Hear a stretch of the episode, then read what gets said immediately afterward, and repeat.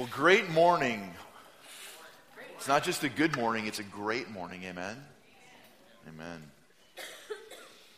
If you have children or are a child, hopefully you know the difference between needs and wants, right? Think of your children when they were young going through the store. I need this, right?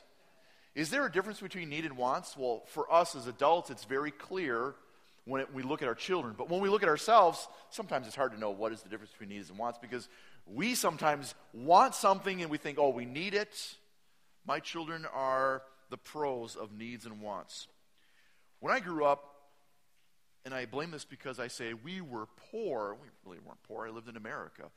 But we just grew up in a family where just we were very simple. My dad was laid off a couple times and just jobs were hard to find, and my mom worked a lot, and just we didn't get extra things. In fact, Christmas time, we got the privilege of getting socks, clothes, and undies. Yay, that's not much of a Christmas. But my grandpa would give us the Sears catalog, and we could pick one thing, and we could circle it, and we would get that. Growing up, food wise, food was pretty simple. And I thought we had it good until I got married and I married into the Osborne family. I thought I had it good, then I realized I married up in many ways. In which way? Apparently, the Osbornes always got snacks every night because when we had kids, every night our kids get snacks. Man, when I was a kid growing up, I got snacked maybe once a year because it was my birthday, leftover spice cake or something. I don't know what it was. But every night now, our kids need to have snacks. Again, is there a difference between needs and wants? Yes, there are. And my kids, not picking on them, but they, it's hard for them. Sometimes they don't understand the difference between I need this or I really, really want this. Today we are going to look at the greatest section in the Old. I say that about every passage, don't I? But this is the greatest section speaking of Jesus in prophetic literature. Jesus here deals with our true needs, not just our wants. Jesus comes and meets us where we need it the greatest. He meets us in the moral and spiritual wrongs that we have done, committed against him, and he becomes the suffering servant this alienation that we have with God, Jesus comes and meets us where we need it the most. And as you see here, we've been going through this passage, and you'll see that this is kind of tiered out on this slide here, where in this piece of artwork, we see here that this section, Isaiah 53, 4 through 6, is the centerpiece. This is the heart of this passage. Not that the other parts are not important, but this here, the way it's written in Hebrew, this is the heart of the song. This stanza, section C that we have up here, points to Christ as I've got written here substitution. He is the perfect remedy for our great need. And in the drama of redemption, this is the heart of it right here. This passage is great. 700 years before Jesus came, this was penned out. And when we look at the cross, we see the beauty of this passage written of Christ and his saving work on the cross. So, Isaiah 53, 4 through 6 fact, I think I have part of this on the next slide here. This is going to be the passage that we're going to be looking at this morning. So take your Bibles, turn to Isaiah 53. And what I want to do is I'm going to read 4 through 6. So Isaiah 53, 4 through 6. And I want you to listen to pronouns. What are pronouns? Pronouns are words that speak, they're in place of nouns, people. Listen to the words that say, he and our, we. He, we, our. Listen to these words. So take a look at Isaiah 53, starting with verse 4. If you don't have a Bible, put your hand up. We've got extra Bibles. listen just to the pronouns in this. Surely he took up our infirmities and carried our sorrows. Yet we considered him stricken by God, smitten by him, and afflicted. But he was pierced for our transgressions, he was crushed for our iniquities. The punishment that brought us peace was upon him. And by his wounds we are healed. We all, like sheep, have gone astray. Each of us have turned to his own way, and the Lord has laid on him the iniquity of us all. Just looking at the pronouns is pretty profound in this passage, isn't it?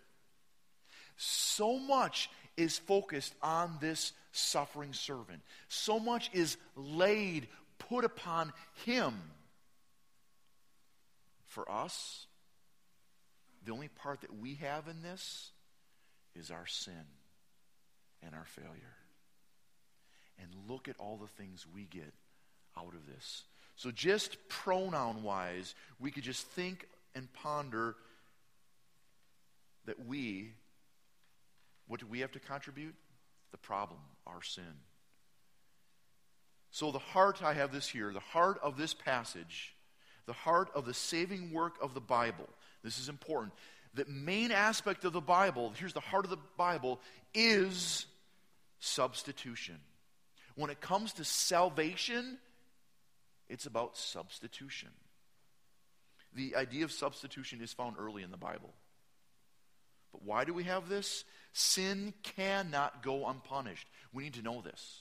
Sin cannot go unpunished. There must be a payment, and it must be met.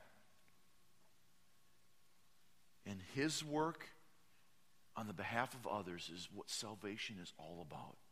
And that's why this is grand. Genesis 22. God provides what? A ram. Provision. The Passover. Exodus 11, 12, and 13. God provides a way. The Passover. Leviticus 16, there's a scapegoat. Leviticus 17, there is substitution by the shedding of blood. I encourage you look at Leviticus 16 and 17 with the lens of the New Testament and you will see the beauty that God provided for the Israelites in all those ritualistic ways to point to Jesus. The heart of the saving work found in the Bible has always been substitution. And here, I've just got a couple key lines to think about. This here, the next one. The suffering servant's death was substitutionary.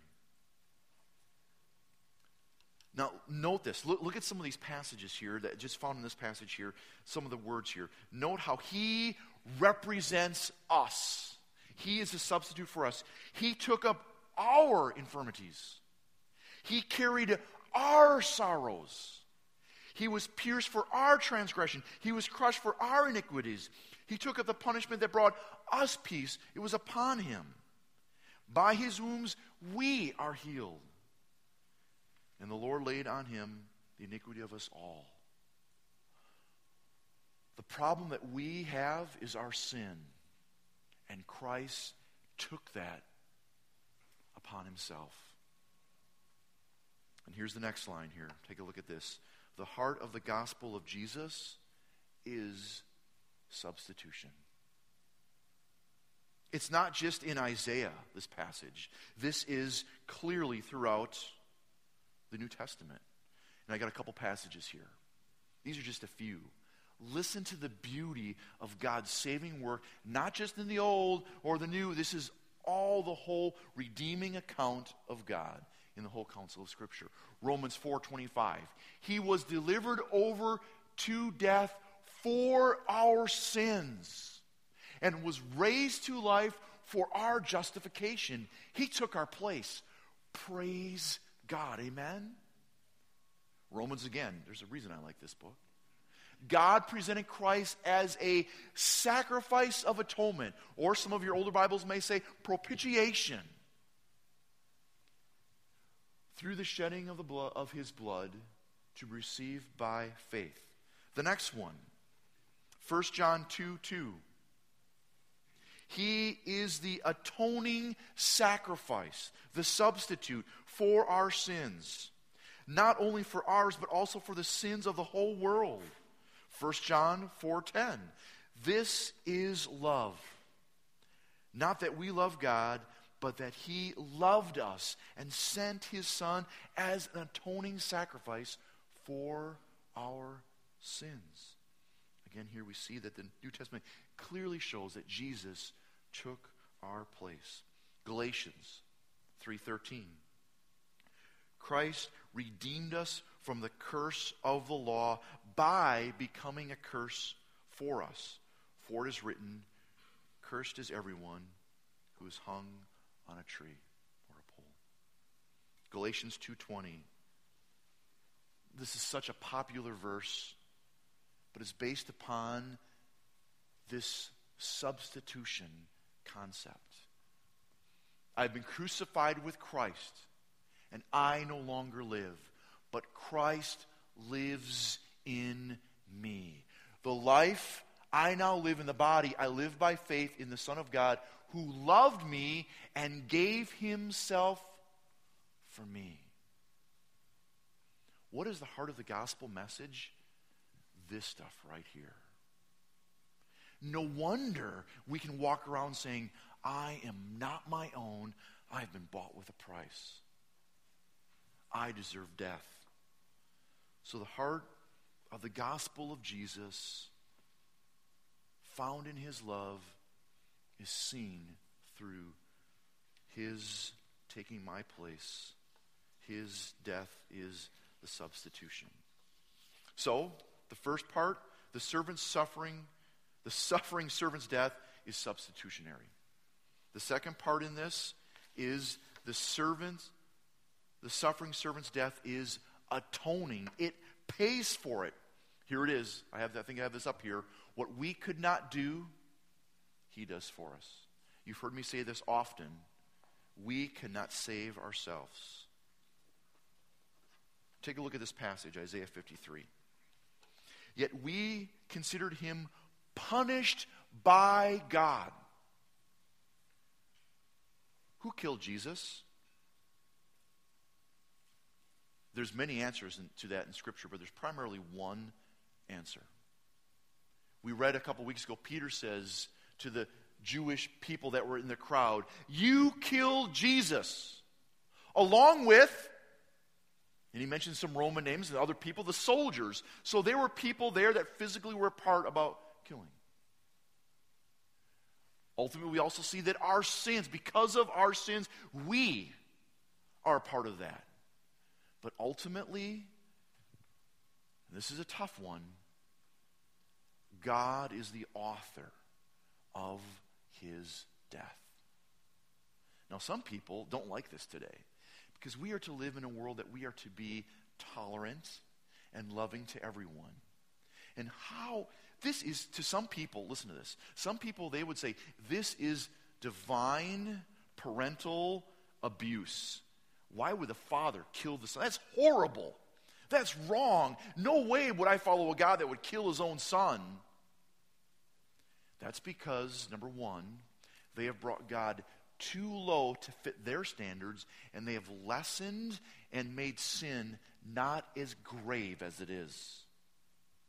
Because of our sin, there must be a punishment.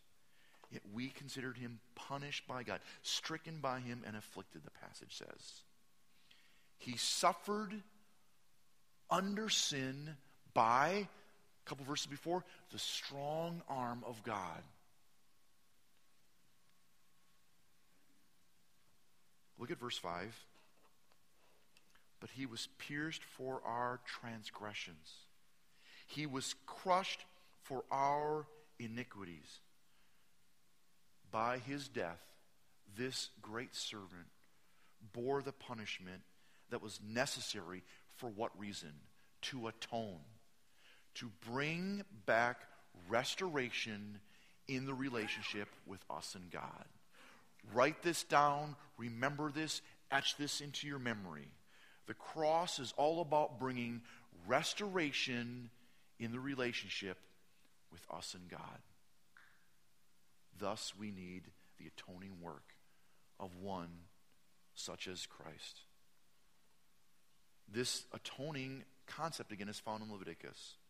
The Messiah is pierced and crushed in our place. He is a substitute for us. Take a look at these passages here.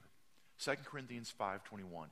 God made him who had no sin to be sin for us, so that in him we might become the righteousness of God. This is the heart of the gospel message. We deserve death.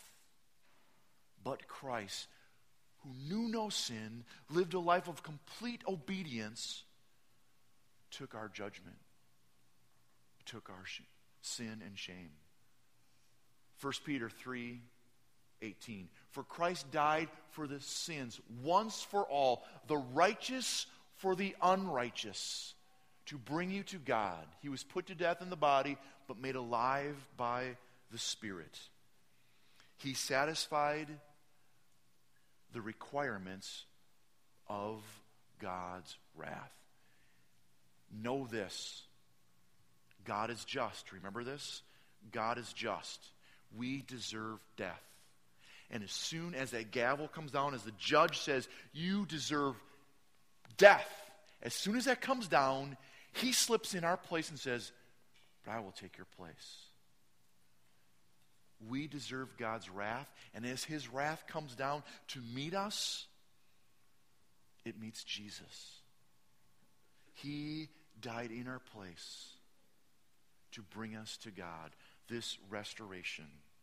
He satisfied the wrath of God. He took our place.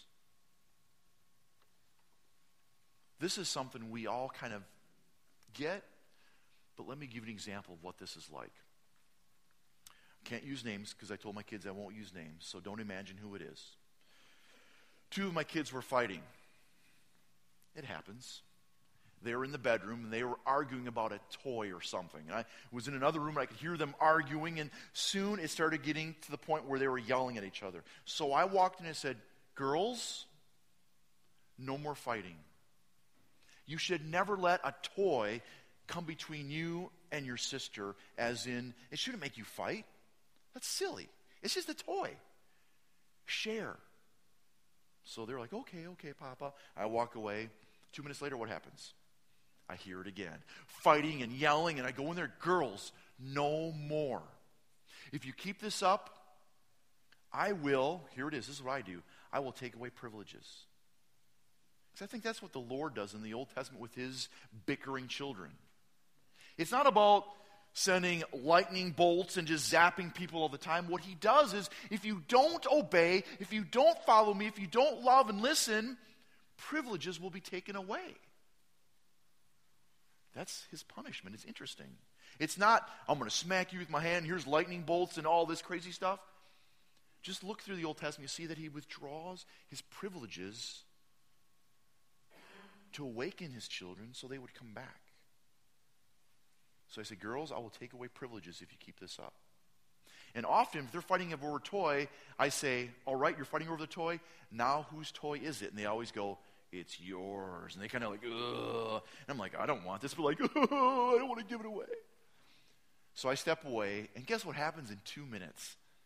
Because it's a pastor's house. What happens? Are they singing the Hallelujah chorus in there? No! They're fighting again! So I go in there, girls, I'm taking away privileges. No more. I need to take away privileges. Girls, guess what? No snack tonight. What? Because remember this blur of like needs and wants. We gotta have a snack tonight. We will starve. Girls, no snack tonight. Now, here's the difference how people respond. One daughter, oh, I'm to die, please. I need water right now. I can just, I'll eat my toy. It's made out of wood. I have this fiber in there. That's how kind of she responded. Maybe not with those words, but in that type of way. Some of us respond that way, right? Here's the other way the other daughter responded Fine. I deserve it. That's fine. And it's interesting how the two respond or how we act sometimes with God. Why? No! For something we don't even need. Or, fine, I deserve it. Woe is me. And you loathe and sit there and just go, mm, and you get angry towards God. I step away. I get a phone call, and it's grandma. She says, I'm driving by. Can we meet for some ice cream? Oh, sure we can. Absolutely. We'll see you in 20 minutes. A minute goes by, and guess what's happening in that room? Not fighting over toys, but now the blame game. Why are we as humans so quick to go, You did it? Oh, it's all because of you. She's the one. She touched me first. She hurt. And we go on and on. And the fighting began again. And then I said, Girls, you don't understand. So I thought, I'm going to make this plain to them so they will not forget this. So this is what I did. I grabbed some of their little, I call these juju bees. I don't even know what juju bees are. Forget me if that's a weird term. But I grabbed two of their little necklaces and I gave them this little sign. and this sign says what? No snack. I put it on each daughter, said, You keep this up. You need to know that I will take, you can't do this anymore. No snack. The two daughters, like, ah, no. And the other one, fine. She had a little hoodie on. She put it over, like, fine, I'm going to cover it up. She put her sweater, you know, she zipped it up. She's like, no. And the other one just kind of crunched up, like, no. Ten minutes later, I say, girls, it's time to go. What? You know, it just, as kids, what will happen in 10 minutes, that will be gone in another 10 minutes, right? You know how it is moods come and go, and we get in the car and we're like, all right, let's go. Guess where we're going? We're going to the store because grandma's going to be there. All right, let's go. So we load up in the vehicle. And then I say, girls, guess what? We're going to meet grandma for ice cream. Yay! Oh, no! What? No! Please know this, people.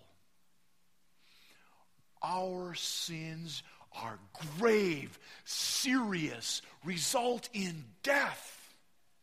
Why do we just act like it's nothing? Right? Do you not realize the beauty of Christ? So, as we're driving, I have this all mapped out in my head. Girls, what does your sign say? No, the, response is, oh, no snack. And the, I think one of the girls was like, what's going on? You know, she's like, what, what's going on here? I say, girls, listen. You disobeyed me. You hurt your sister. You used words that should not be used to anyone that were just rude and mean. You coveted. I mean, I could just go through the Ten Commandments, right? You break one, you break them all. You did this, you wrong. And I warned you, I told you, don't or privileges we take, and you cap it up. And now you have this sign. And my wife's at this time going, They got it, that's enough. You're just, you're, this is how some religion, you know, she's got to look like. No wonder cult. No, I'm just kidding. I'm just kidding. And I said, Girls, you did something wrong, and I warned you. I said, Girls, let me see your signs. So they just took off their signs. One was still perfect, the other one was wrinkled beyond distortion. You couldn't read. I said, Girls, let me see them. And as we're, don't do this as you're driving, don't do this at home. But as we drove, I said, Girls, because I love you and I want you to be with grandma, and I want you to enjoy ice cream, someone has to pay. I said, Tonight, I will wear the sign. And I put both of them on, and their eyes, searching as they could, you know how it is? They were like, I understand. Dad is now taking the punishment. I get ice cream. And one of the girls said, Does that mean I get ice cream? yes, you can have as much ice cream as you want.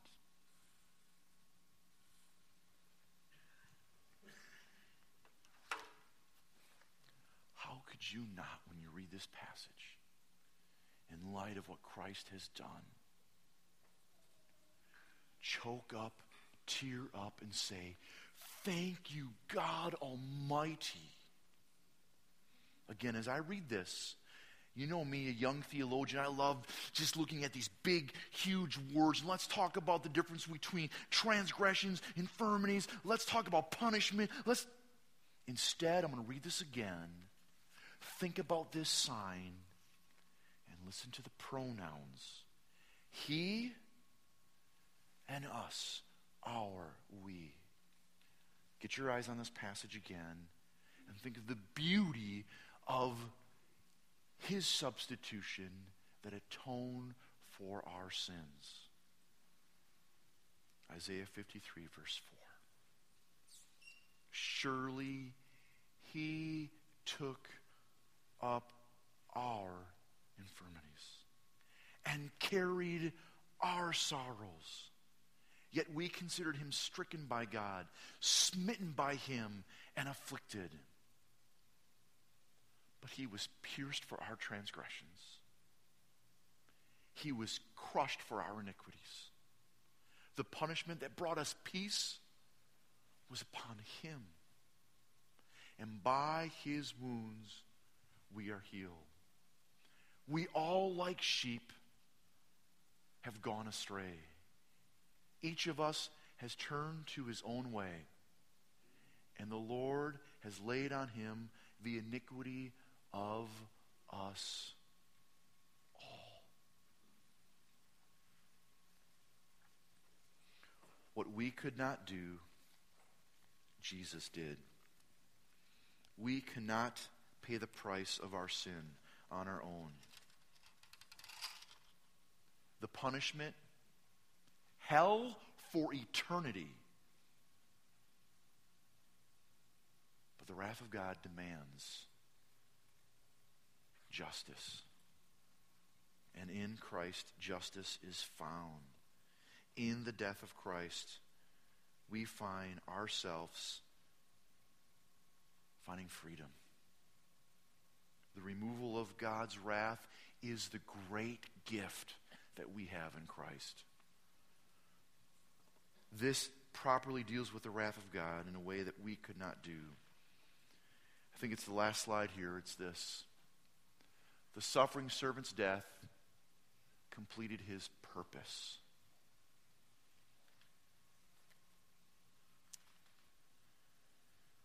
Look at verse 5. He was pierced for our transgressions, he was crushed for our iniquities. And here it is listen to this. The punishment that brought us peace was upon him we have peace now. Romans 5 1. Therefore, since we have been justified through faith, we have peace with God through our Lord Jesus Christ. We now have peace. We were once enemies with God, more than just no snack. We were enemies because of our sin. And now we have peace. Salvation is all about restoration in the relationship with God. And we have peace with God. This is profound. His sufferings were the penalty which paid for our sins, gaining us peace. Moral and spiritual wrong that we have done, we now have peace with God.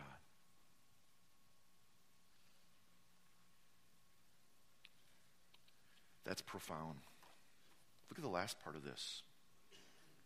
And by his wounds We are healed. We are healed. It doesn't say we were healed, we are healed. We will be healed. What, what does this mean? This is. Turn to Matthew chapter 8. You got to look at this passage. Again, I wish we had tons of time to do this road of Emmaus, looking at Jesus when he was with two disciples, saying, Did you not see me in the prophets? Did you not see me in Moses, in Psalms? All this suffering? It all points to Christ.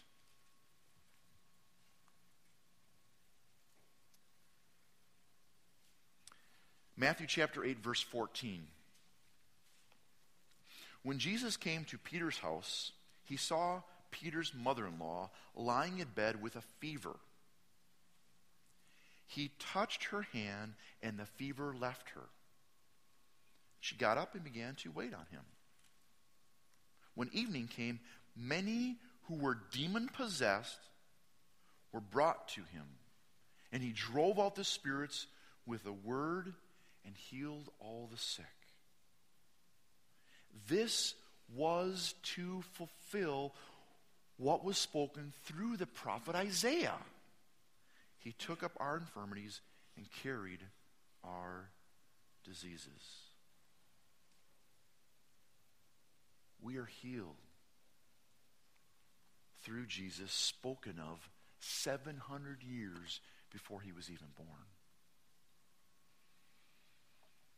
Last night we had the church movie night, and we watched a little movie that was suitable for kids and adults.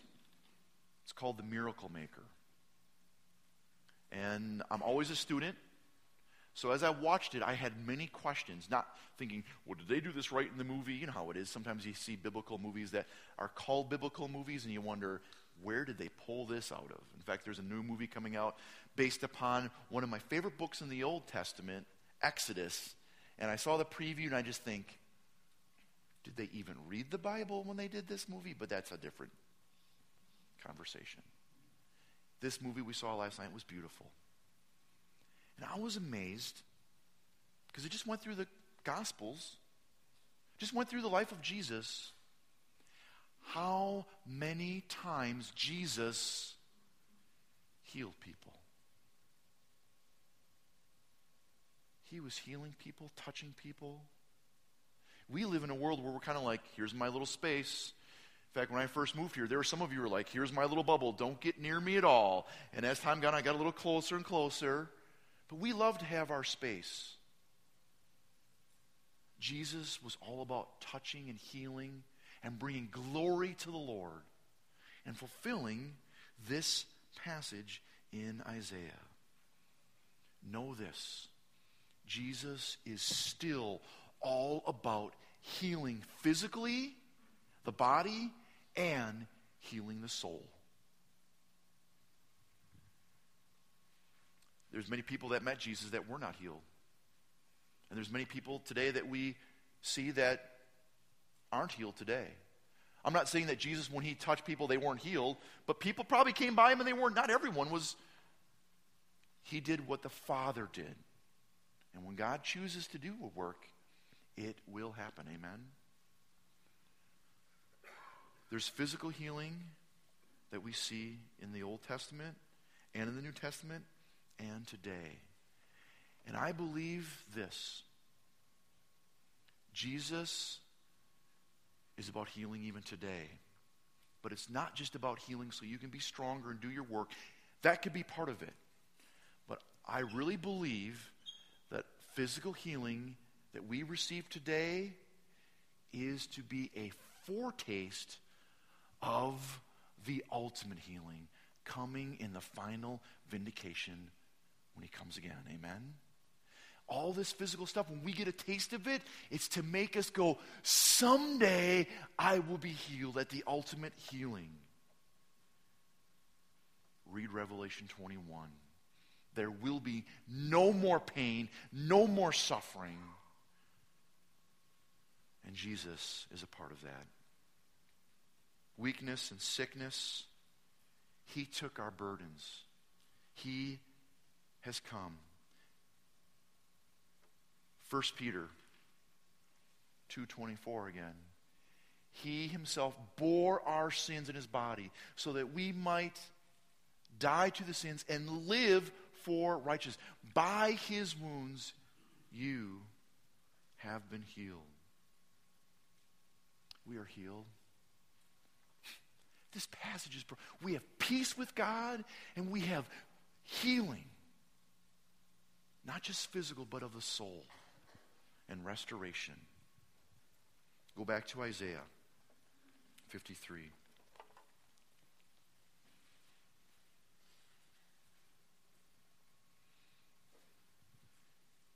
Verse 6.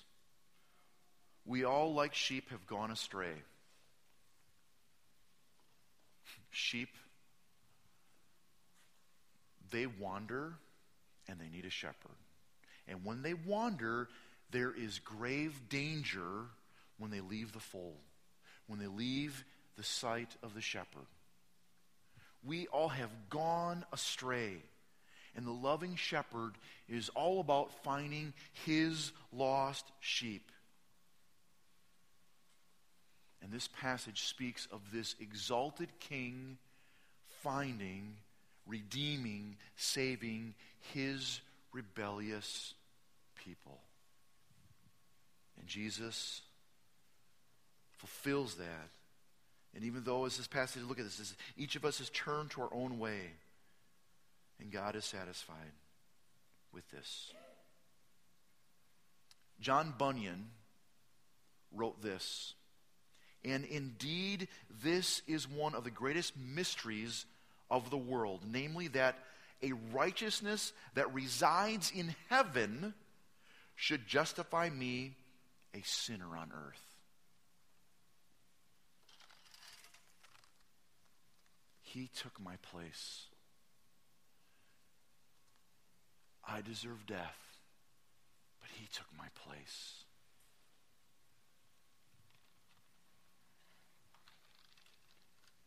What do we do with this? You have to respond. When the Spirit is working in your heart, there must be and will be a response. Two words surrender and worship. Surrender your life to the beauty of this mystery that the suffering servant would come and fulfill his purpose in me, bringing peace with God and healing. That he took my sin and my shame upon him. And I surrender to that. And I worship him completely with nothing holding back. I've been bought with a price. Nothing that I have is really mine. It belongs to him and for his kingdom. When we know that Christ is the real sacrifice for our sins and that his work on our behalf has been made known through Christ by God and that he is the one that gave his blood for my poisonous sin. He is the antidote. The response is natural surrender and worship. That should choke your selfish pride and your arrogance thinking that you can do it. Surrender and worship. If the followers of God would be more surrendering to his will and worshipers of his great atoning work, so much more, I believe, would happen in your lives as you would see the beauty of the cross lived out So I ask you, surrender to this. Some of you, you know what? You sit there and just go, I know this. he took my place. Woohoo! Do you know it? Like this. I remember the first time I saw a mango was in a picture. Saw a picture of a mango. I'm from the Midwest. We don't have mangoes. You know, okay, they get to the store once in a while, but most of them from shipped up from Mexico. They're probably six months old. They have wax. They're dipped in wax to kind of preserve it, whatever. I'm not a mango guy. I think I might have had a mango once, you know, a piece of a mango in like a like some kind of fruit salad or something, nothing big. I remember when I went to the Philippines and I saw what I would call a real mango. Not dipped in wax or with a sticker on it, but a mango. I picked it up and it was kind of soft. I'm like, oh. At that moment, I could say, oh, I know this mango. I know what mangoes are like. Sure. You could put a pumpkin, you could put a watermelon, a squash, and a mango. I go, oh, that's a mango. I know that's a mango. But do I really know it? I will never forget when one of the Filipino guys said, Have you ever had a mango? I said, ah, Maybe. But not these kind. He took his knife and cut it, and they had a certain way where they just slice it like this, kind of like a checkerboard. He said, Try this mango. And I took the fork, and I, it was a spoon. I took the spoon, and I was going to like jam into it because, you know, fruit's kind of tough. The weight of the fork just alone let it slip into the mango. And I took a bite of this thing, and my mouth exploded. Every taste bud went, bing! This is a mango! What? I was like, what is this? What, what planet am I on? And they're just like, you're in the Philippines now. Enjoy. I'm like, what? Give me another one. I was like, yeah. I finally knew what a mango was. I grew up eating grapefruits. How many of you had a grapefruit before?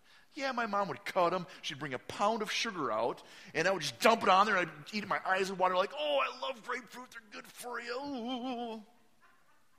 In the Amazon jungle, they have grapefruit almost the size of bowling balls. They're this big. They're huge. I'm like, what? Oh, you got sugar with it? Oh, I got sugar cane chewing. I'm like, they said, no, try this grapefruit. Cut it open. The, the, that white stuff, that pulpy stuff, it was an inch and a half thick. I'm like, what is this? This isn't a grapefruit. What is this, a joke? And he said, here's how we eat them. They cut a hole in the top, they carved it around, just squeeze it, milk it kind of away, and just drink it. I'm like, oh, okay. Boom! I was like, this is a grapefruit. My mom was wrong. You don't need sugar. The, I had like 13 that day. I finally got a canker sore. I mean, it's like, these are great.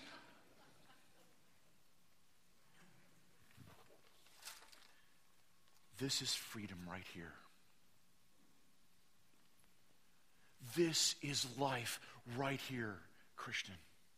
Some of you are just looking at a picture of a mango going, Oh, I know it. Some of you are just going, Oh, I know this story, Pastor Cody. I got it down. I've read that verse before and you're just looking at the picture. Or some of you are just taking a bunch of sugar and dumping it on that grapefruit, going, Oh, I got it, and your eyes are watering. And you haven't tasted the beauty and surrendered to this message. You deserve more than a no snack sign on you. But he's taken your place. How could you not surrender and worship Him forever. Amen? Let's pray.